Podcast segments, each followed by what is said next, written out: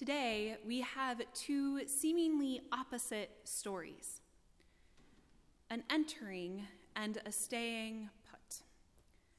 On Palm Sunday, we celebrate Jesus finally leaving the wilderness and entering into the holy city of Jerusalem with shouts of Hosanna and palms waving.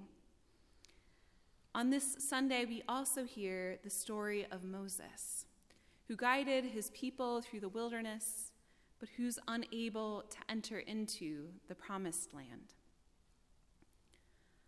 But maybe these stories are more alike than we initially imagine. For the holy city of Jerusalem is a wilderness of its own with dangers not found in the desert.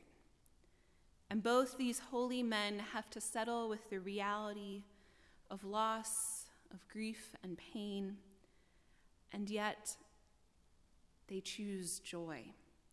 Moses and Jesus both. Knowing the harsh reality of what lies ahead, they both choose to celebrate anyway. A reading from the book of Deuteronomy. Then Moses went up from the plains of Moab to Mount Nebo, to the top of Pisgah, which is opposite Jericho. And the Lord showed him the whole land Gilead as far as Dan, all Naphtali, the land of Ephraim and Manasseh, all the land of Judah as far as the western sea, the Negeb and the plain, that is, the valley of Jericho, the city of palm trees, as far as Zoar the Lord said to him, This is the land of which I swore to Abraham, to Isaac, and to Jacob, saying, I will give it to your descendants. I have let you see it with your eyes, but you shall not cross over there. Then Moses, the servant of the Lord, died there in the land of Moab at the Lord's command. He was buried in a valley in the land of Moab, opposite Beth Peor, but no one knows his burial place to this day. Moses was 120 years old when he died. His sight was unimpaired, and his vigor had not abated.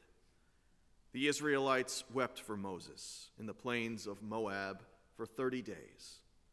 Then the period of mourning for Moses was ended. Hear what the Spirit is saying to the church. Amen. Amen. Would you please pray with me? Lord, may the words of my mouth and the meditations of all of our hearts be glorified in your sight, for you, O God, are our rock, and you are our Redeemer. Amen. So, while Pastor Seth was made for this weird time in our world in which we find ourselves, with his knowledge from all the Cormac McCarthy books, with his love of processed food and disinclination to go outdoors, I must confess, I was not.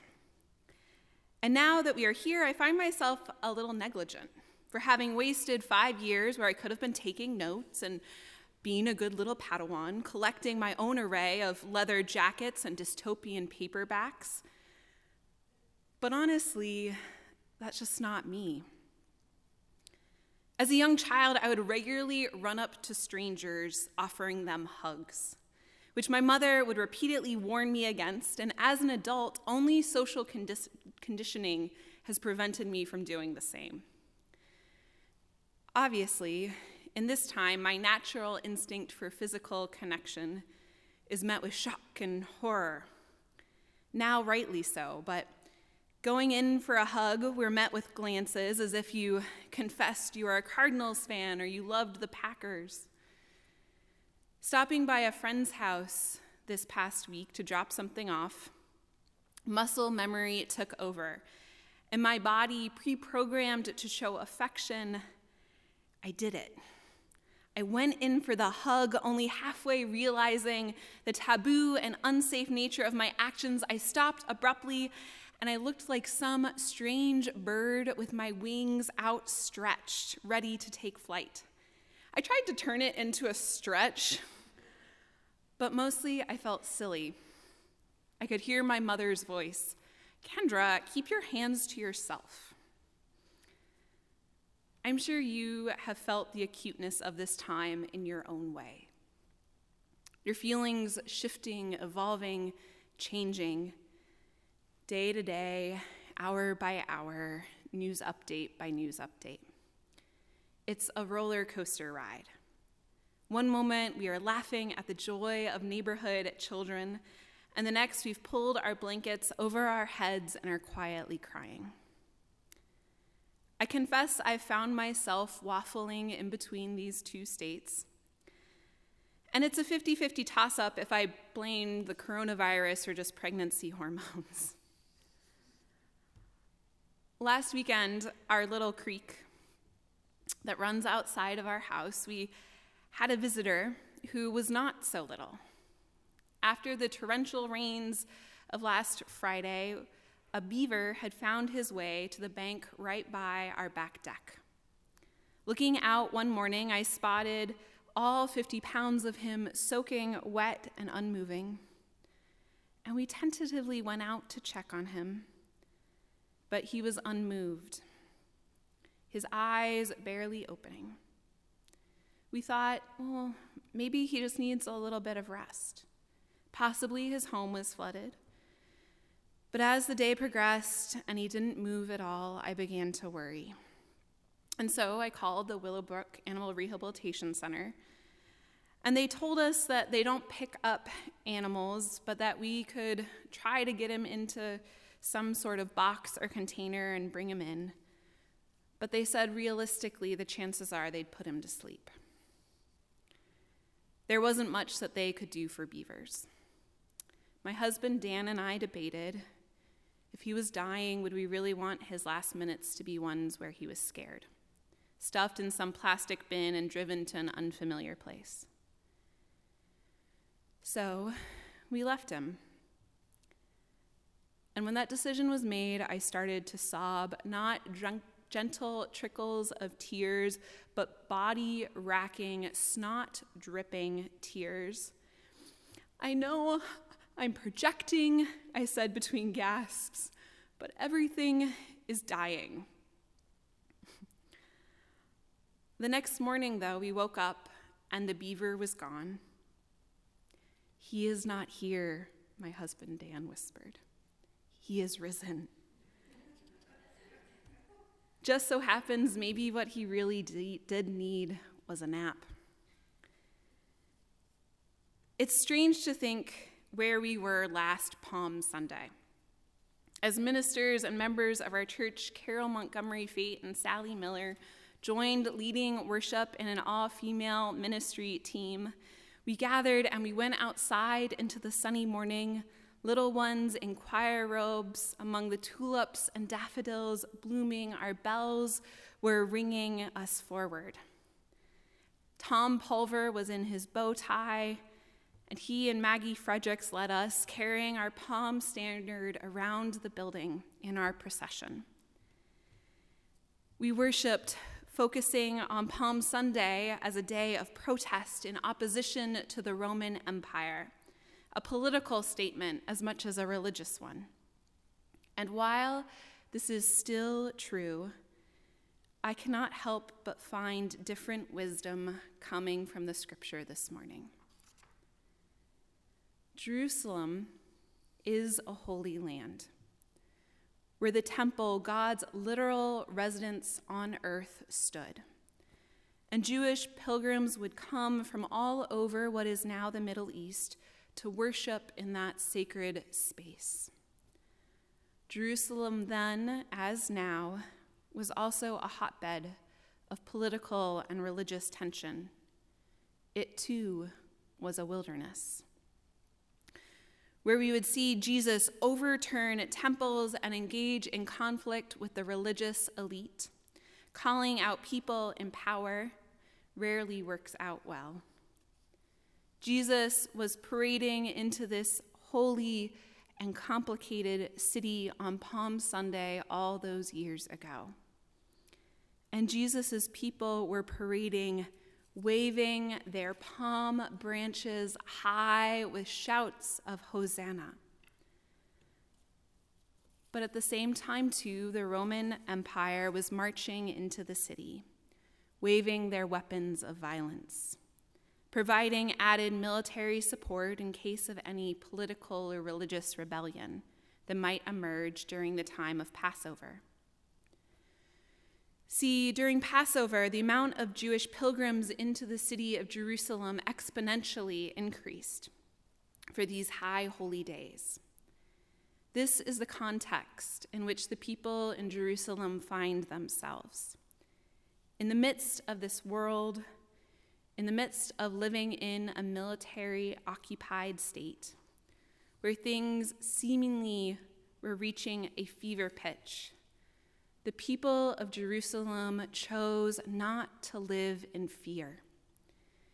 Instead, they were inspired by hope, that radically transformative force in our world. They were excited and overjoyed that they grabbed what they had on hand. I can imagine the buzz about town. He's coming, he's coming, whispers being shouted from house to house some ancient game of telephone.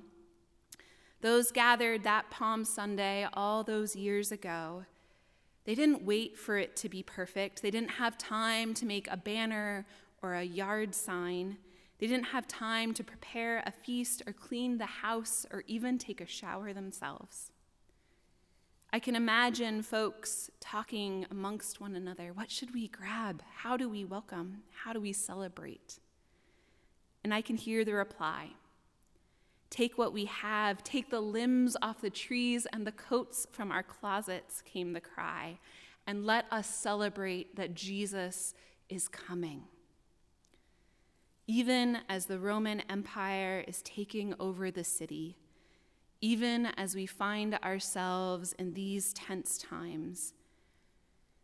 The people of Jerusalem here are our teachers. For in the midst of a world in chaos, they chose to celebrate anyway.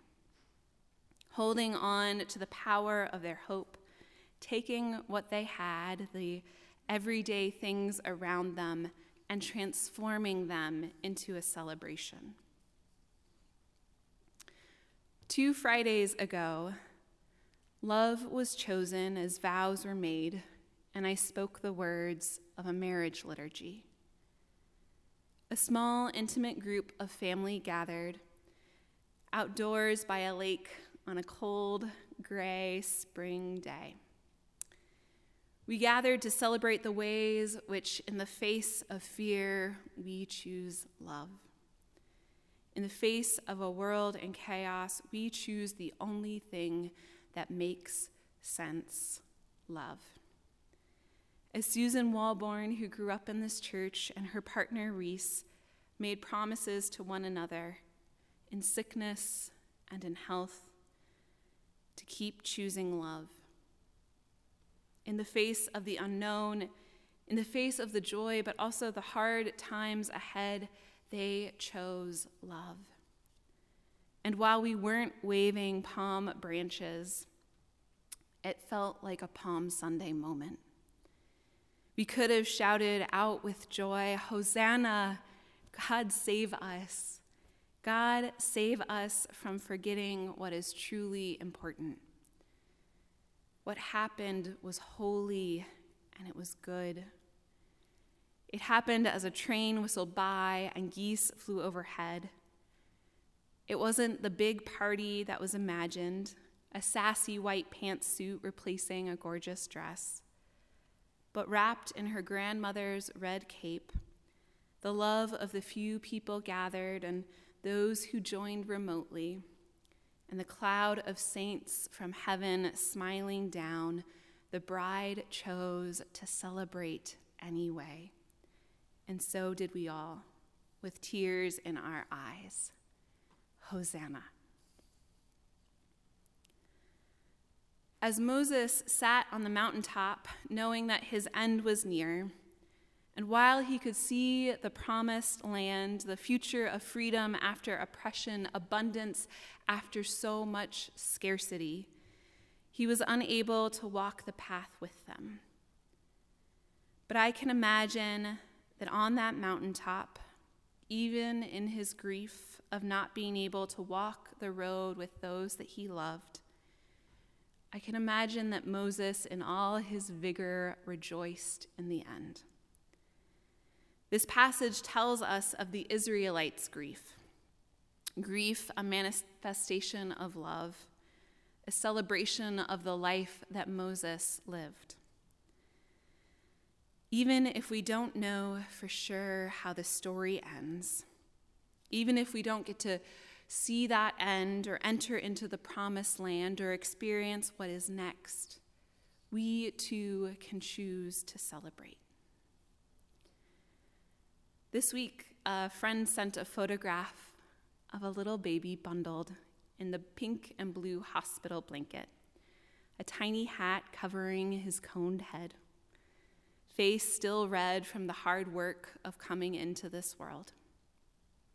My friend's brother and his wife welcomed their son, and there were tears and there was some grief that they have no idea what lies ahead for this little one to be born at such a time as this.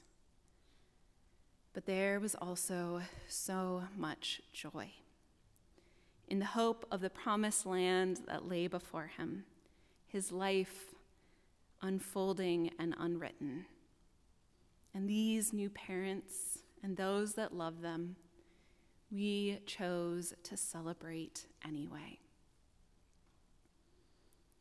This week, I pray that there have been moments when you have chosen to celebrate anyway. And I've seen it. I've seen it as you've planted your summer seeds into the dark, rich soil of the earth. You were choosing to celebrate anyway. As you created art with your little ones and went to beaches in your backyards, as you cooked food and gathered at the table, as you baked cakes and chatted at appropriate distances from your neighbors, as you made fires and read books and soaked up the sun, as you made and listened to music and had story time with your grandchildren you were choosing to celebrate anyway. As the people in Jerusalem were called to celebrate the ways that Jesus comes riding into our lives, bringing the radical, revolutionary message of hope and love. Not when things are perfect or in place, but especially when they are messy and complicated, when we are scared and unsure when the only things that we can grab for our celebration are the limbs from our trees and the coats from our closets, our sidewalk chalk and construction paper. Jesus triumphantly enters into our lives, and we are called to celebrate anyway.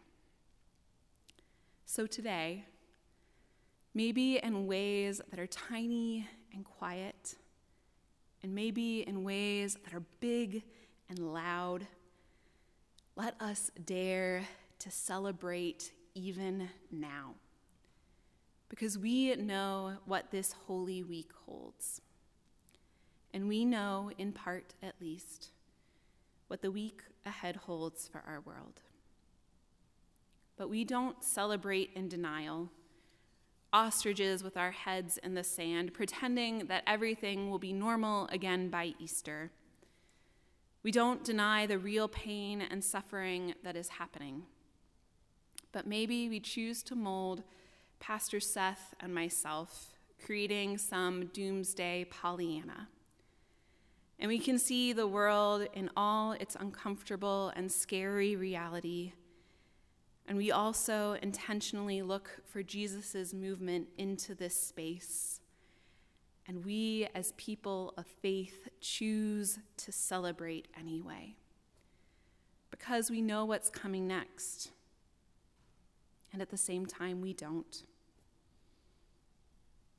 And yet we choose to celebrate. Amen.